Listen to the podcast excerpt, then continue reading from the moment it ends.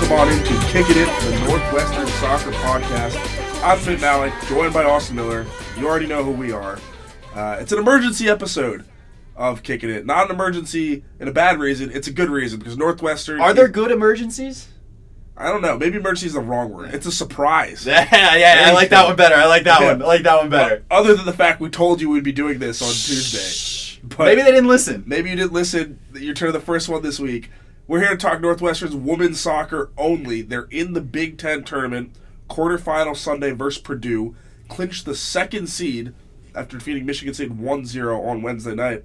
And Austin, it's pretty much the best night possible for Northwestern on Wednesday. I feel like we have a lot to talk about on this podcast. It's only been what two days since we last did a podcast, but so much has happened in those two days. We get a chance to talk Big Ten postseason awards, which came out today. Some good news for the Wildcats, some bad news for the Wildcats. We'll get into that. We get a chance to break down this Big Ten tournament, and then of course talk about this Michigan State game. So yeah, I mean, there is a lot. And as you said, as far as Wednesday night could have gone for Northwestern, I think all things considered, everything happened that the Wildcats would have wanted to happen. Primarily, the first goal going into the night was get a home game, and they did that. They got that done. A 1 0 win against Michigan State. Before we get into everything else, I think we should start by breaking that down. And it was kind of exactly what we expected. I mean, Northwestern was the better team.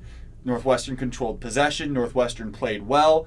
Took a little bit to find that goal, but they found the goal, and then I thought they did a pretty good job of shutting the door after that. Michigan State had a chance late, kind of got nervy for the last 90 seconds, but beyond that, I thought Northwestern was really composed this entire match and did exactly what you would have wanted them to do in a road game against a team that's not that great.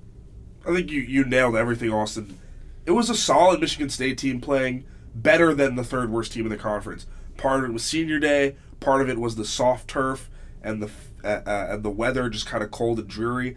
But Northwestern took care of business. They dominated the whole game, created a few chances, not too many in the first half. Second half, really brought it. And then something we've been talking about a bit has been the set piece variety for Northwestern. This was a short corner kick taken to Cassidy Gorman, fired a good shot into the box, went into the mixer. Brenna Lovera got a nice touch on it, went to the goal. That's all you need. And Northwestern proving they're not just a one trick pony at their most dangerous set pieces. Yeah, this was is, is exactly like you said. Viggiano took the corner for Northwestern. and kind of spun back around to Gorman from a tight angle, and she did a really good job with this. Because Amit, I think even if this ball didn't take a touch think off it of was Brenna going Lovera. I think it was on target. It did look like it took the slightest of touches off Lovera. She did get credit for the goal, so just an assist for Cassidy Gorman. But she put the ball in hard with a lot of pace into the mixer, as you said. And Lovera did enough to steer it into a position where Ott, the Michigan State goalkeeper, couldn't get to it. 1 0 lead for Northwestern, and then they really saw it out well. Lauren Clem kind of had to do a little bit more than you would have liked for her to do in the final 90 seconds of this match. But all things considered, I think Northwestern should be really happy with this performance. It was Yeah. composed. And to cap it off for Northwestern, that's four straight shutouts to close out the season. And Austin, to me, this looks like the defense we saw from last year. Yeah. It, it's back in its best form. Right now, you'd be hard pressed to find a team that's going to score on them. Yeah, and you'd be hard pressed to find a team that's going to come into the Big Ten tournament with better form. I think maybe Ohio State simply because they've been that strong all year. Buckeyes are nine and two in the Big Ten. They lost to Northwestern and Rutgers, two very solid teams. But outside of that, you know, you look at the other teams that are high seeded in this tournament. Purdue, who Northwestern will play, stumbling into the Big Ten tournament with one win in their last five. Penn State had a chance to clinch the number two seed. They couldn't do that. They actually went and lost to Wisconsin. Penn State has one win in their last four. Draws to Rutgers, at Rutgers, draw to Purdue. Good result for the Boilermakers. And then that seasoning loss Wisconsin, kind of coming in on a slide. And one thing we know, Austin, is that Penn State couldn't even get home field advantage, and they're markedly worse uh, away away from home. Yeah, and Rutgers a team that is is solid but hasn't been overly impressive at least offensively down the stretch. They've not scored more than one goal in a match since the end of September when they put two past Illinois. They've done it with defense, obviously, and they've defended quite well, all things considered. Northwestern comes into the Big Ten tournament as the informed team. I think Ohio State is the class of the conference still. They won the number one seed. They were outright champions, five points clear of anybody else. But Northwestern already beat Ohio State, and they did that on the road in, in kind of that slugfest type game. Kayla Sharples header, how else for Northwestern? So I think the Wildcats will feel really good about their chances coming into the Big Ten tournament. And as we talked about, Wednesday night went so well for Northwestern that I think you and I are of the opinion that the three most dangerous teams in this tournament for Northwestern, which would be Ohio State, Rutgers, and Penn State, are all on the other side of the bracket. Northwestern will play a Purdue team that, granted, they lost to earlier, but as we said, is not coming in in great form. We'll break down that matchup in a bit. But then Minnesota, Wisconsin, two teams that Northwestern has beaten, would be who they would face off in the semifinal. So I think there's every chance that Northwestern could find themselves in the Big Ten tournament championship. I think the bracket really opened up for the Wildcats. Three teams that Northwestern, I think, the lesser of the the other teams in, to, uh, in that side of the bracket. Obviously, the bottom of the bracket helps out. Um, I mean, Penn State, Rutgers, they have to take out each other. Ohio State feels really good about beating Iowa. Iowa really don't know how they got in. Well, I know how. Nebraska drew six matches. That's their fault. But I was not going to give Ohio State No. a fight. Not No. really. Ohio State's gonna win that one the easily. good news for you is that also, if you take care of business against Purdue, you take care of business against a team you you favor yourself against, Wisconsin, Sure. Minnesota. You know, I'm trying to say it's one match at a time. You like Northwestern chance to get to the final, but when you if you get there, you only have to play one of those three really good teams, and it's a one-off match. You don't have to get through two really tough matches. For Exactly. Northwestern, they should expect. I think right now the expectation has to be we want to be in that final on Sunday in Bloomington or in Indianapolis. And granted, it's look as you said, Amit. It is one match at a time, and Northwestern has had that mindset for the last four matches, and they shouldn't change that mindset. They're not going to change that mindset, but we're in a position that maybe we can look at it with that. I think Northwestern has, as you said, every possibility to make it to the final, and then you like your chances because you only have to play one of the three teams that I know for you and me at least would scare you on paper. That's Yeah. not to say that Minnesota or Wisconsin or even heck Purdue. And Minnesota is better than they played against uh, Northwestern in the game Northwestern won. Sure. And Purdue beat Northwestern. Right. You could totally be an outsider thinking, why are these guys so excited to play a team they lost to? Like, But I think you feel good Yeah. about and where Northwestern is at in the realm of this Big Ten tournament and what what they're feeling coming into it. And again, as we've said, as we kind of get into this Purdue match a little bit more before we look at the Big Ten tournament as a whole, since Purdue beat Northwestern, they beat them 2 0. We'll talk about that game a bit on the 1st of October, so the first day of the month. Since then, Purdue managed to win one match and they drew another. Granted, that draw is probably the best result of their year away to Penn State. That's a really hard place to get a result. Purdue went and did that.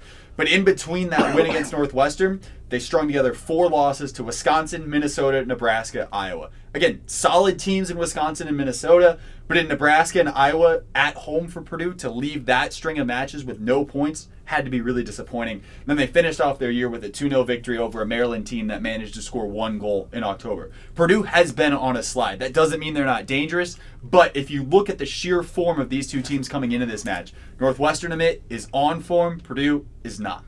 Maryland, one of the wor- the worst team in the conference this season, hurt by their injuries mid-season.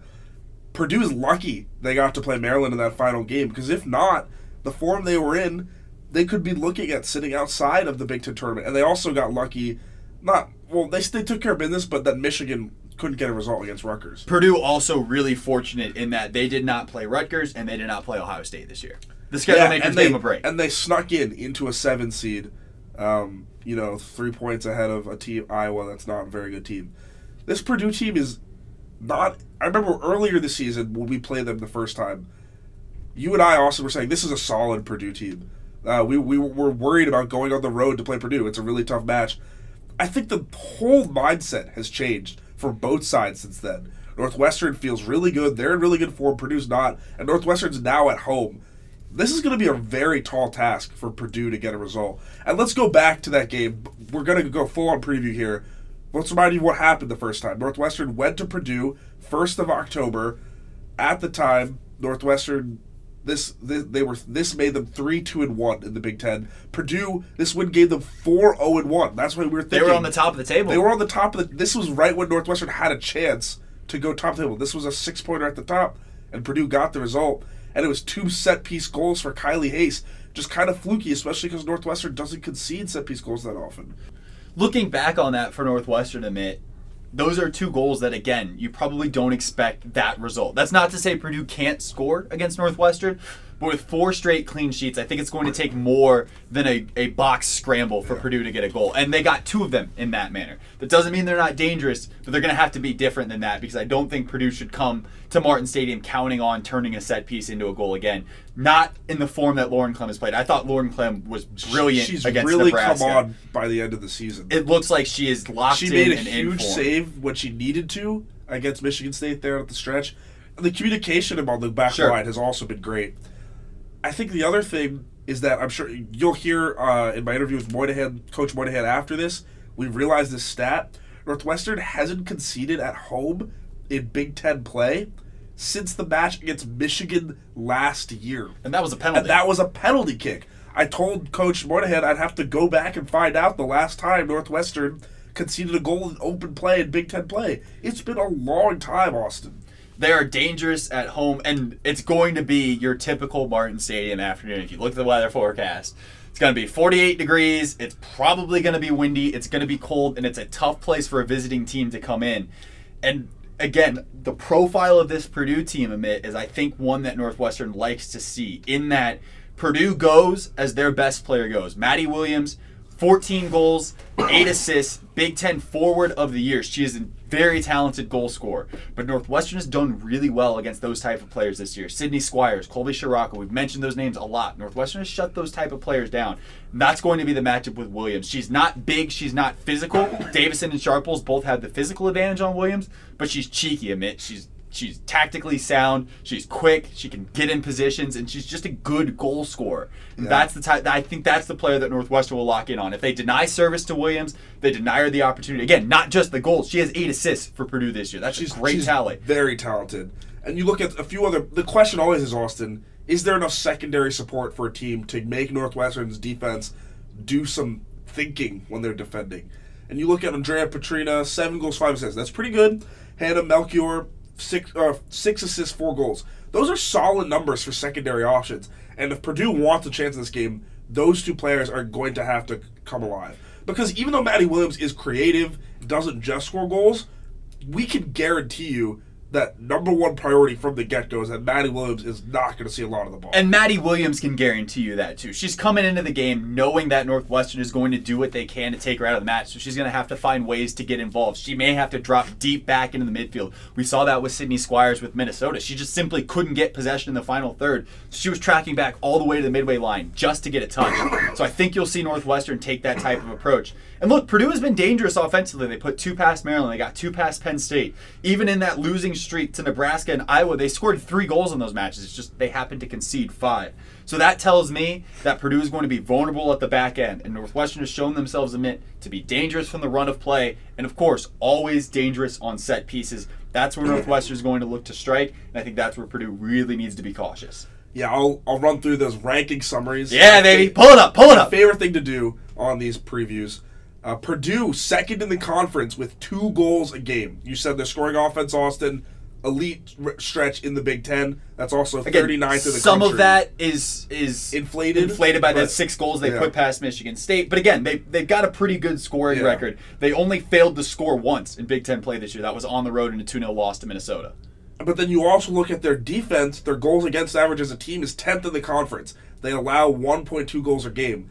Here's the problem with those numbers. If you're giving up a goal a game and you play a team like Northwestern and you concede first, you're in trouble. That Northwestern, outside of that one game against Cincinnati, has not given up a lead once it's taken it, and that's gone back to last year. This is not a team that gives up leads. Goalkeeper for Purdue not that impressive. Katie Luce, ninth in the in the conference in shutouts with just five, doesn't make that many saves. It doesn't even rank nationally.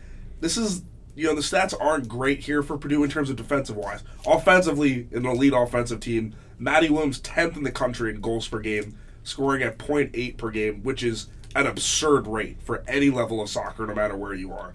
So again, it's going to be an offensive team for Purdue. A tough way to go because they have to play a tight defense. Conditions are going to be against them. Northwestern's at home. And Austin, the other thing you said we should mention this is a very big occasion for Purdue. They've kind of overpunched their weight. Their first Big Ten tournament since 2008. That's a huge hallmark for the program. Yeah, and that could go one of two ways for Purdue. That could go that they've not been in a moment like this and that the pressure might get to them. Whereas, and this is not something that you maybe would have expected to be able to say about Northwestern women's soccer, and you couldn't have said a few years ago.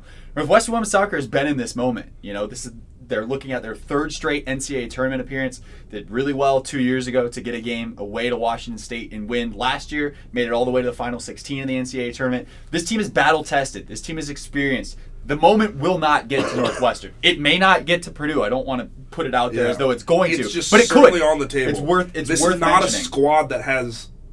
I think the squad has almost no postseason experience. Northwestern, a few of this team has been to two NCAA tournaments.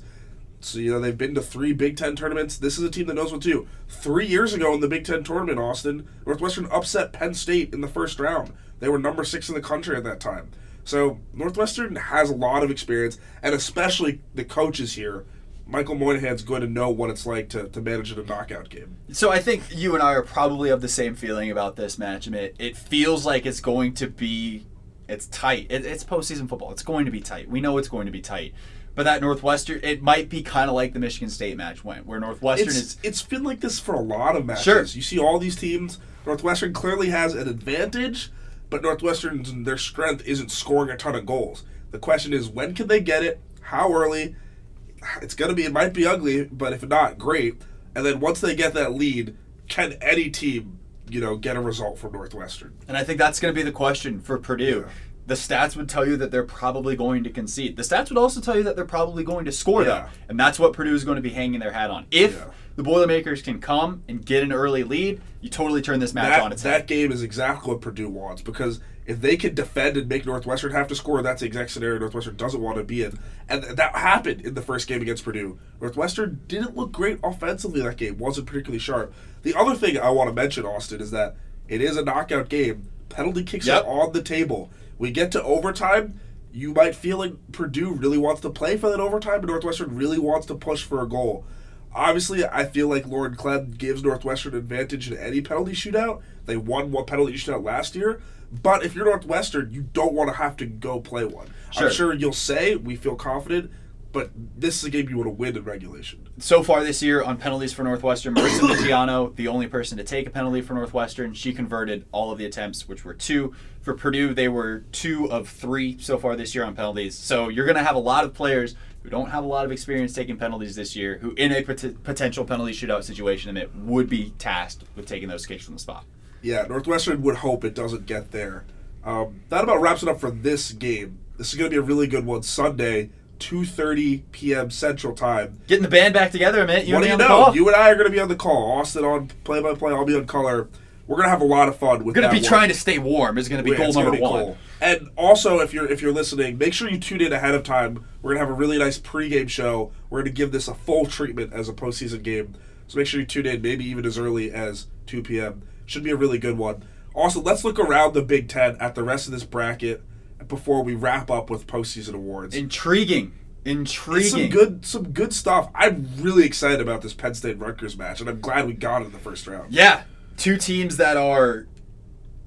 You would not expect Penn State and Rutgers to be filling up the four and five slot of this bracket, but two, here they are. Probably best talent wise teams in the conference. I think I think that's fair to say. Yeah. Casey Murphy, the probably the best talent wise goalkeeper. Penn State has a lot of, of dangerous attackers, and for Northwestern, a bit fortunate maybe, but they outpointed Penn State and Rutgers this year. The Cats For- got to for- twenty two, and those two teams got to twenty one. For reference, this is like a third, fourth round NCAA tournament game in any year if these two teams would ever meet up. And we're seeing it in the first round of the Big Ten tournament. Yeah, and, and I'm very excited for that one. And I think both those teams are going to be under a little bit of pressure here. They're both safe as far as the NCAA tournament is concerned. The RPI numbers, even with a loss for Penn State coming into that match, they were 11th. No danger there. Rutgers, no danger. But these two teams could be playing for national seeding. I mean, the top 16 teams get a number. That loss for Penn State might knock Penn State out of those top four seeds. Sure, and that and that could certainly play a role.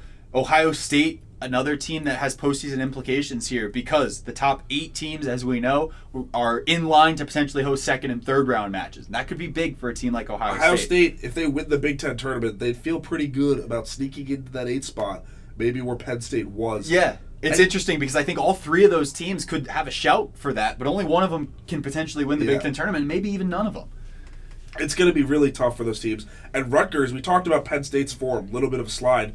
Rutgers is coming in three wins, two draws before that, and a big win over Ohio State, the top team in the conference. Rutgers is kind of clicking at the right time, even if their defensive re- and their defensive record has also come back. Their defensive record is sterling. They've not conceded in their last four. You know, they only conceded goals in Big Ten play. I think what concerns you is the offense maybe hasn't been clicking like you think it would when you look at all the talent that they have. But three straight 1 0 wins, that'll get the job done. Rutgers Penn State, an incredibly intriguing match in the first round of the Big Ten tournament. Wisconsin Minnesota, also another intriguing match of the Big Ten tournament. I think those two teams, Amit, are really evenly matched. Yeah, they're both solid, just really solid Big Ten teams. They know how to execute, and it's going to be a tight game. Uh, a little bit of a rivalry, Wisconsin Minnesota. Absolutely, yeah, very close. 100% a rivalry. It's going to be a good game, and for Minnesota, they have the more. I think they have more talent. I think they can attack the ball, but it, attack well with the ball at their feet. But if they're slow and bogged down, Wisconsin could definitely take advantage of them. I think that's another really intriguing match. And as we said, we both favor Ohio State against Iowa, but you look at that potential semifinal matchup Ohio State against either Penn State or Rutgers. That's a huge game, and that's going to be a very, very fun match as well. So, a lot of really great matchups in the Big Ten. And as we've kind of talked about, and as we'll probably touch on next week or maybe the week after that when we record them, it very strong conference, Big Ten this year. That and that's such great news for the Big Ten in terms of postseason implications, because two years ago the Big Ten was not strong, and two years ago the Big Ten regular season champion didn't even get a berth. Yeah, that was Wisconsin. It's good for the it's good for the conference, obviously that they're doing well, and it's really good for every team because it means that it helps your NCAA tournament chances. Austin, you know I've been looking at some bracketology. We can expect to post on that maybe after this weekend about you know the whole national scene. And I think the big question for us is whether or not Northwestern can host a first round NCAA tournament game. And that's also the question for Wisconsin and Minnesota. The question for Wisconsin and Minnesota, and I think the winner of this game, two teams so close in RPI, is going to have a real shot to host uh, a first round NCAA tournament game. And you look at the NCAA bubble for Purdue, this is a huge game because they're out right now. They will they will not make the NCAA tournament probably if they lose to Northwestern. But if they win, their chances are very much real. And the thing that always happens when you come to postseason, it's not just that you get that one win, then you get another chance to get a win. And so and for Purdue, building on your resume. they don't necessarily have to win the Big Ten tournament to make the NCAA tournament, but they probably need to win a game, maybe even two. Yeah. a lot of pressure. Purdue at 59 on RPI. This was before their win over Maryland. But It's that not Maryland bump win- it on. exactly, that might Maryland- even they'll probably stay around there. Yeah, Maryland at 74 in the RPI, Yeah. so maybe a slight bump up for Purdue, but nothing huge. Yeah, the problem is for Purdue, they'd have to sneak up around 50, 53 to have a chance.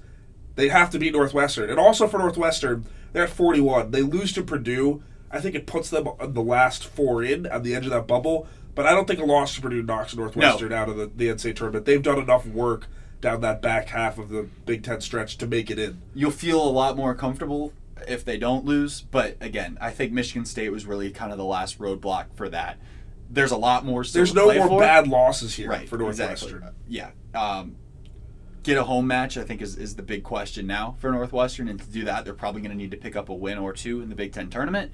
But yeah, as far as in the I NCAA think tournament, two, I two think we, wins in the Big Ten tournament seals home field advantage Yep. for Northwestern. I think we're on the same Anything page there. short of that, it's tricky because the way the bracket committee does it is they see their top 16 teams and then they give home matches based a lot on geography and the better team in the area. But there's no givens. Last year, Michigan, ranked 50 in RPI, hosted a first round NCAA tournament game that they lost. that they lost to SIUE. So some really funky stuff can happen. We'll talk more about that next week. Quick correction on that was Illinois State. Sorry, Illinois beat Michigan. SIUE went and beat Notre Dame, They- and then we Notre got to have three Illinois teams in North Carolina. Right. Sure. Sorry. All those. I know you got you got you got your directional Illinois schools mixed up. It's understandable. I hate to see it. Understandable. Um, let's wrap up here, Austin, with some talk about the All Big Ten awards, and we'll good. We'll start with the good news. Yep. Northwestern had four players honored. Marissa Viggiano, first team All Big Ten. Kayla Sharples, first team All Big Ten. That's Sharples' second honor. Marissa Viggiano improving on her second team All Big Ten finish last year. Third team All Big Ten, Hannah Davison. Second straight year she's done that. And then All Big Ten All Freshman team, Regan Steigleder. Uh, only had one goal this season, but if you watch her play, you understand why she's so dynamic. Really good, I think, for her to get on the team. But the number one storyline here, Austin, regardless of who made it, is who didn't make it. And I know you and I are very angry about this, and we're here to vent on the Kicking It podcast. Sure. Lauren Clem did not make the first team, did not make the second team, and did not make the third team. And the third team had three goalkeepers, which means that Big Ten coaches thought that there were five goalkeepers better than Lauren Clem in the Big Ten. And Austin, tell me why that is blatantly false. I mean, it is. Anybody who follows the Big Ten would know. I think Casey Murphy as first team All Big Ten goalkeeper You is can't, you can't really understandable choice. She's a fantastic player, USAU 20 goalkeeper at the World Cup. She's really, really good. Deserved first team award for her. Lauren Clem, I think, had an argument to be second team, but I understand the Devon, thinking. Devon Kerr had a good season. Yeah, solid. Ohio State, Yeah. best team in the conference, good defensively. Kerr didn't have to do a ton for them. I, I don't agree with it, but you can understand She- the reasoning. the reason why it. she didn't make that many saves. She made 50 saves, is that right? I think it was even less than even that. less than that. So not that much. But again, you understand. Yeah, you understand, and because you want to also reward the number one team in the conference. Here's where we have some bones to pick. Yeah. Rachel, Rachel Egyed, Maryland, Sarah Jackson, Michigan, and Aubrey Corder, Nebraska. None of these, none of these girls have a real good case at all to be No. better than Lauren Clem. none of them were better statistically than Lauren Clem, and I don't think any of them really showed better if if you watch. It's not like something slipped beneath the cracks in that. Oh well, you when you watch Rachel Egyed at, at Maryland, you realize she's better. They're simply not. Sarah Jackson wasn't even a full time starter for Michigan. Uh, she only played in 12 matches this year. She went the distance in eight, so she went the distance in less than 50% of their matches. She did not keep a clean sheet all year. It's How it's do you absurd. get on the Big Ten third team goalkeepers if you didn't keep a clean sheet? That's what you're supposed to do. Four four appearances, she did manage to go without conceding a goal, but three of those were only for a half. One of those was for 65 minutes to seal a result against Wake Forest. You look at Maryland. Maryland was not good. Rachel Egyed, not great. Uh, she kept five clean sheets, but just one of those came against an RPI top 100 team. In a 3 0 win against Navy, which was actually a really impressive result for Maryland. But the conference shutouts came against Michigan State and Illinois. She's fifth in saves in the Big Ten, ninth in clean sheets, doesn't even crack the top 10 in save percentage in the Big Ten. And Audrey Quarter, simply not as good as Lauren Clem. There's really just no way around it. Um, that's not to take anything away from these three players, but they should not be in the All Big Ten team ahead of. And Lauren Clem won just won three straight defensive player of the week in the right. Big Ten. It's it's absurd to had think. the most shutouts in the conference for a second straight season, and she's tied for fourth all time in NCAA history in clean sheets. and that's not to say that last year's performances should factor into this It year's shouldn't. awards. No, no. It shouldn't. But last year she was the Big Ten goalkeeper of the year It's ridiculous to put think similar numbers up. that somehow she has gone from being the best in the conference to not even in the top five in the span of 12 months. Um, it's it's just Yeah. not right. It's not. It- Um, it's not. Lauren Clem this year in Big Ten play alone, which I think is a pretty fair, um, fair look at, at what happened. Conceded seven goals, kept seven clean sheets. If you keep a clean sheet for every single goal you concede, You take that. You take that almost every I don't time. know. I don't know how else to put it. And three of those goals came against Penn State. Not going to say that that was uh, an anomaly. Like, there was a good win for Penn State. Those three goals certainly count. But then you look at that, the rest of the 10 matches, only conceding three goals. That .300 goals against average is very similar to last year's mark for Northwestern, which was under .3. That's what we're talking about the Northwestern defense being back.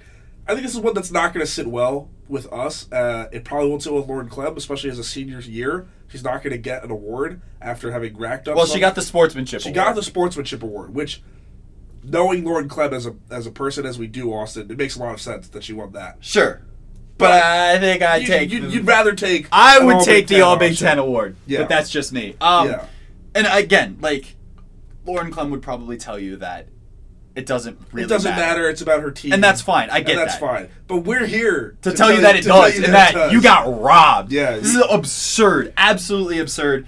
Um, and as we said earlier in the pod, a bit, Clem has been on tremendous form lately. She's been playing really well. Not just that Northwestern managed to keep all those clean sheets, she played a big part in that, and that wasn't necessarily always the case last year. That's Last not she to take did- anything yeah. away from her, Yeah. but that's to say that she wasn't making saves of the caliber that she's made this year, last year, and now that she is, I think she's even that much better of a player. And if you watch Northwestern's last four matches, it's really hard to say that that goalkeeper is not among the top five in the conference.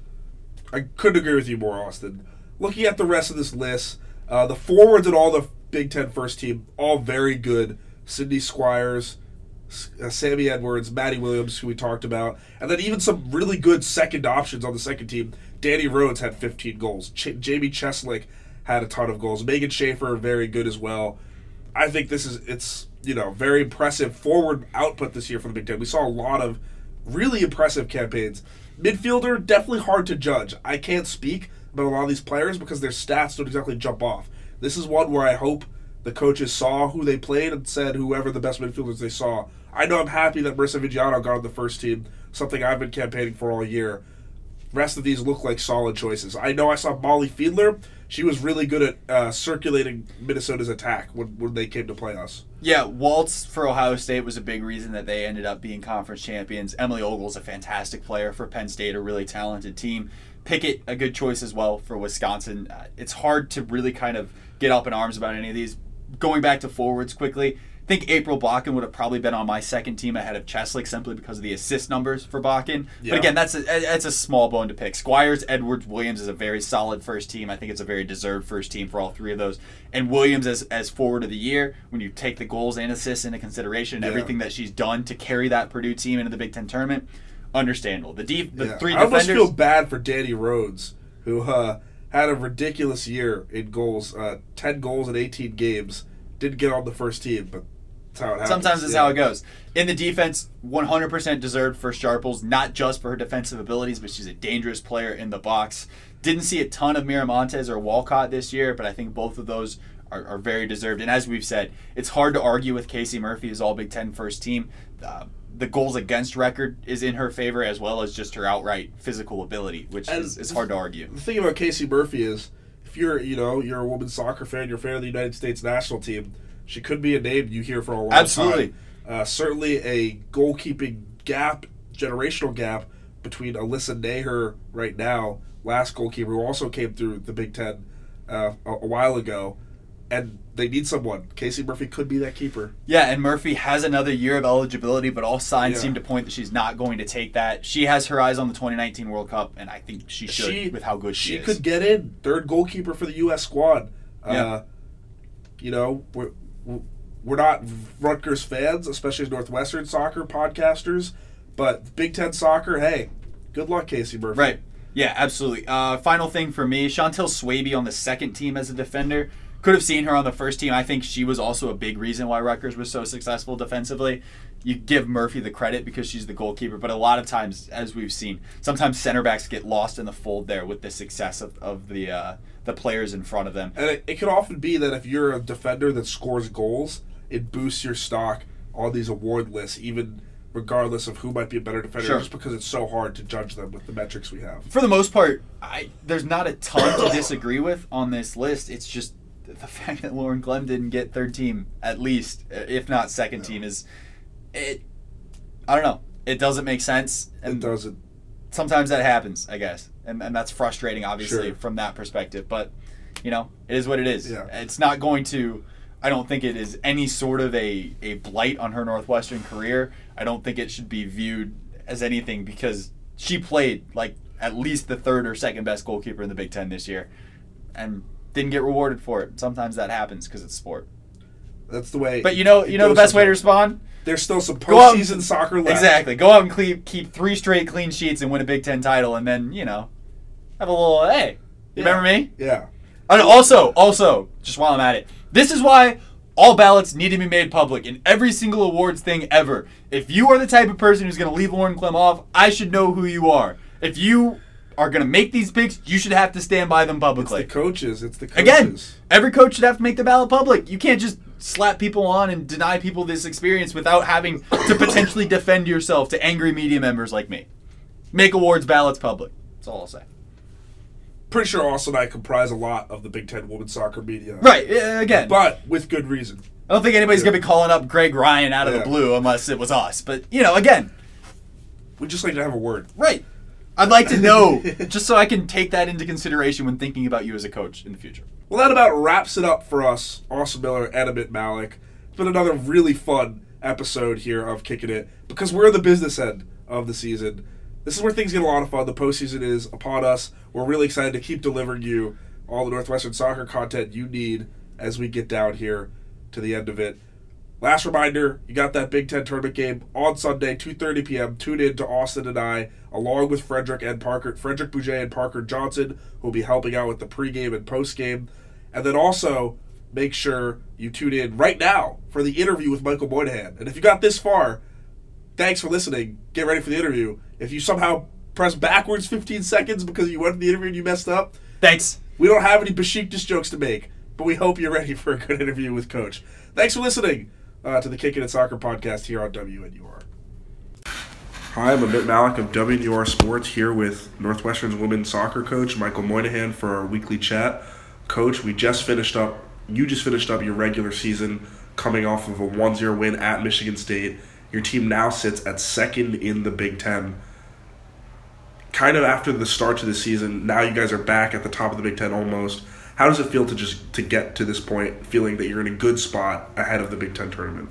Yeah, it feels great. You know, a few weeks ago, I would not have guessed that this is you know where we would have finished. Um, we are coming off you know the heels of two really uh, tough defeats. That you know, one we weren't really totally pleased with our performance. The other, I thought we actually played pretty well and controlled the match. You know how soccer goes, and so uh, the fact that our players, you know, showed such resilience and uh, kept believing, and you know, at that point, we said to them, we we need to win out. We need to win the next four, and that looked like a pretty daunting task with some of the competition ahead of us, and uh, we were able to do it. So. Um, you know, we got a little bit of help on the last day with uh, some other results, and you know, here we are at the beginning of the season. You know, if we would have said we can get up to second, uh, I think you'd have to be pretty happy, happy with that. And uh, the way we got there this year, I thought was especially gratifying. Team coming along as the season has been going along. Four straight shutouts to close the season. Uh, you mentioned the tough stretch at home. You guys took care of business against three very tough teams and then a good win against Michigan State. Mentally, how did you guys get to that point where came to the crunch time of the season, you guys brought out your best performances? Yeah, you know, I've always said this team shows an awful lot of fight. I mean, it's a very uh, spirited group, and uh, you can see it in the competitiveness, and you know, just every day in training. And I think the you know the missing element we were we were short on some details, uh, and I you know, we kind of brought on ourselves uh, our own demise in a few situations where, you know, if we pay a little bit better attention to details, maybe we get those uh, other wins. And um, fortunately, we learned the lesson early enough. Uh, I give the players a lot of credit for taking responsibility, doing some things on their own to kind of shore things up, and um, you know that made that made a big difference. I I think their focus to change that part. You know, when I called them out on it. Um, shows an awful lot of maturity for one, but it also showed that um, they had the desire, you know, to do it. They they wanted to take it upon themselves. They weren't satisfied with where they were at, and uh, you put this team up against the wall, and you know you know you're going to get a fight. So. let's talk about those two games uh, this past week, starting on Saturday against Nebraska, team that draws a lot. Their their defense was it, it was very good. They were very scrappy. You guys ultimately got. a kind of quick set piece goal, big header from Kayla Sharples. Kayla Stahlschmidt got her first collegiate goal. How are you guys able to kind of scrap by a very resolute team?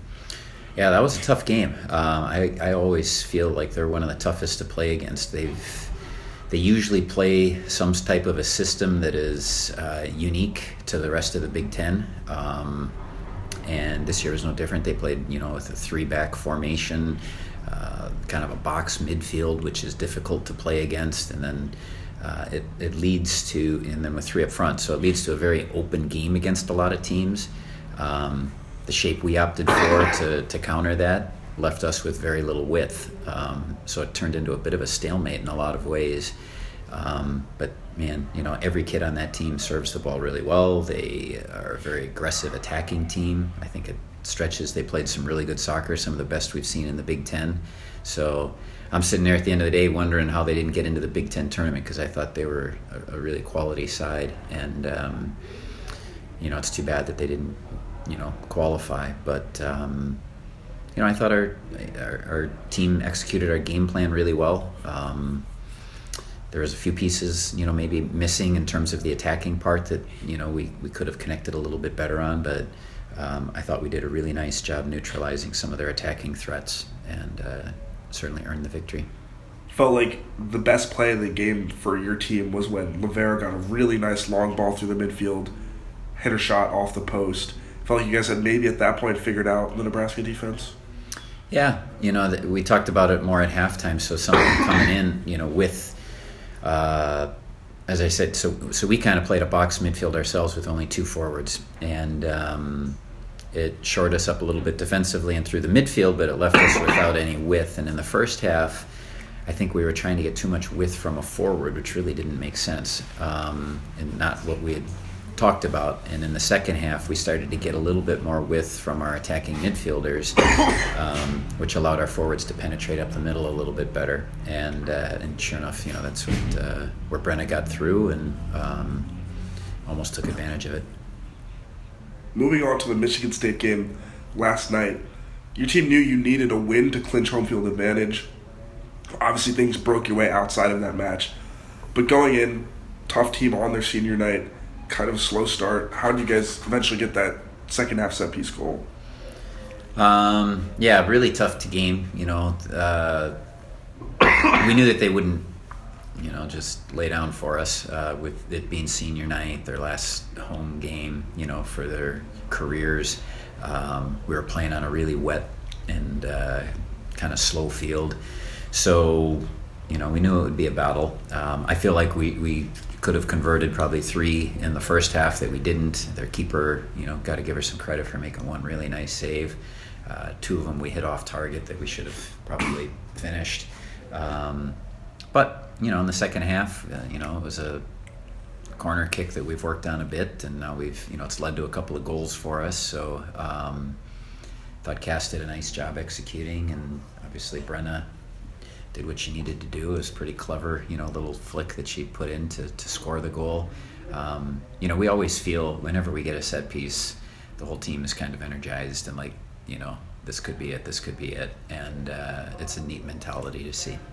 Last two set piece goals you guys scored, not the bread and butter you guys get. Marisa Viggiano puts a nice ball into the box for one of your big center backs. How is that set piece variety helping you guys? You know teams are scouting your set pieces how have you been able to sprinkle that in and give your guys more dynamic options on the set pieces? Yeah, I mean, a lot of people were really focused on uh, Kayla in particular, but Hannah as well, and uh, and also Michelle Chernesky. Um, and really bottling things up. So the ability to play short corner kicks and generate dangerous opportunities forces teams to send numbers out and deal with that. If they do that, it opens up, you know, the people in the box. So uh, that development, I think, has has helped us stay um, uh, dangerous, you know, in those types of situations. Moving on to this weekend, quarterfinal Sunday, you're hosting against Purdue. Team, you you said decent performance against them. Things didn't go your way, and then weren't able to get back in that match. 2-0 loss at Purdue. You get to see them again. How does playing them once affect the way you're going to play them this time in a knockout game? Well, you know, it's. Uh, I, I, thought they were good. Um, you know, they have some very dangerous players. Um, you know, where they beat us was two set pieces, not even through the run of play. Uh, though they were able to generate some good scoring opportunities through the run of play, we don't give up too many goals off of set pieces, so that's something we need to be better with in this game. Um, you know, but the whole psychology of it are, are I think our kids would be hungry no matter what because it's a Big Ten tournament game and it's you know you, you need to win to advance. Um, but to be able to to play against a team that got the better of us, you know, I think our, our girls are looking forward to that opportunity um, and see what they can do. You know, hopefully uh, we can put together a little bit better performance this time around. Mentally, a few different things to keep your eye for us to keep our eye on um, heading into this one I'll start with your team is a very experienced squad in big games. Uh, you know, three NCAA tournament games last year, won a Big Ten tournament game that went down to penalty kicks. You closed out a game against Illinois to win the title. You needed a result against Michigan State. So a lot of games where your team needed to come through and they have. You know, how does that help when, you know, for a lot of the first years, it's their first knockout game? Yeah, well, to be honest, we've played the last four games like they're knockout games. I mean, that was our approach. Like, we have to win this game. And, um, you know, I th- as I said, I think it's a very competitive group, very resilient. And when their backs are against the wall, uh, I like what they do. You know, they just, very stubborn mentality. And, um, that experience certainly helps as well. You know, they're they're developing into a mature side that believes that, you know, they can get it done when they need to. Other factor, it's huge for you guys that you got this game at home. What does that mean that you're going to be able to play a knockout game at home? You've said multiple times, team really gets up for that, but in a one-off scenario, I feel like that helps even more. Oh yeah, you know for sure. One, it's going to help just as far as the travel. We, you know, we got back at one in the morning last night from from Michigan State. You know, being on the road for two days, missing classes. Uh, you know, it's a tough time for our kids academically. They're they're right in the middle of a very intense period, and um, you know, most of them spent the day yesterday in the hotel studying, and you know, we had some rooms set aside, and then we go play, get back at one in the morning, and they're back at classes today. So to be at home in their own beds in a familiar environment where they can just get into their normal routine, I think makes a big difference. Um, but they also take a lot of pride in defending our home turf. And one of the players, I think yesterday, was saying something. I don't, I'm not 100% sure on the accuracy of it, but we haven't given up a goal in Big Ten play, I believe. We have not. Two the, years. The last goal Northwestern conceded in Big Ten play at home was against Michigan last year, two one win. Uh, Michelle and Olivia And it was a penalty that kick. one. and that was a penalty kick too. Yeah. So I'd have to dig and find the last one at open play, but it seems like you guys have really made Martin Stadium your fortress. Yeah, yeah, and uh, hopefully we don't give up any penalty kicks. Um, yeah, you know, it's it's fun to play at home. We'd like to, you know, be able to bring an exciting match, hopefully to to the students here at Northwestern and the community, and you know, hopefully we get a good crowd out there to to support them. Speaking of penalty kicks, it happened last year against Nebraska. It's just on your mind as a team. You know it's an option in a knockout game. Do you guys do a little extra just to, to work on that, knowing that that's something can ha- that can happen? Yeah, for sure. It's something that we work on through the course of the season. We'll periodically, you know, if we tie something, maybe we're having a competition within the team. Um, you know, it, it might just be a, a game that we're playing and it ends in a tie. We'll do a little penalty shootout and, you know, constantly put them into scenarios where they're under a little bit of pressure. It's not quite the same, but, you know, you try to replicate it as much as we can. And um, they've done well with it. You know, it's. Uh, I think some of them really look forward to the opportunity to take one now. You know, it's not a team that's afraid. And then, not that you you want to play for penalties, but how confident do you feel if it does get to when most what it is for most teams kind of just a dice roll that you have Lauren Clem in the net, one of the best goalkeepers in the country. Yeah, no, it's uh, it's very comforting. You know, she's she's a long girl, you know, so she can cover a lot, and uh, even if she just stands there, she's got a lot of the goal covered. So, um, you know, it's. I think we uh, tied for the lead in the Big Ten this year with shutouts again, and um, you know, I think a lot of teams would be a little bit nervous seeing her in there. You know, if they have to face her. Last question, ask this almost every week. It's a knockout game. You need someone to step up. Obviously, you, you want your offense, new players to get involved. Maybe not necessarily from the offense, just who are your leaders that you really want to see get this team through this first round game this weekend? Um, I mean, there's always the, usuals. I, I'm such a believer in a team effort. You know, it's it's hard to, to single out. I think if we look at just the last couple of games, um, you know, two of our midfielders that I think uh, Viggiano has really stood out, um, both in terms of her ball winning, which I think sometimes gets overshadowed because she's been so good on the ball. Um, but also just what she does going forward with the ball. Like, you know, we moved her yesterday into a more attacking midfield position, and uh, she really caused havoc for them. And, um, you know, that if she can get a goal, I'd love to see it because I think she's she's one that deserves to get one. Um, she's got a lot of assists, but I, you know, she's starting to get some good shots from outside the box, and I'd love to see her get a goal. Uh, and then also Michelle Chernesky. Um, she's really been a rock. Great ball winner. You know, developing a much more composed presence. You know, as a holding midfielder for us. Um, wins a lot of balls and has been a lot steadier with her distribution. So, uh, looking for those two to kind of, if we can win the battle of the midfield, um, we'll be in good shape. Great. Thanks a lot, Coach. Should be a good game this weekend. Sure Yeah. to be out there. Yeah, looking forward to it.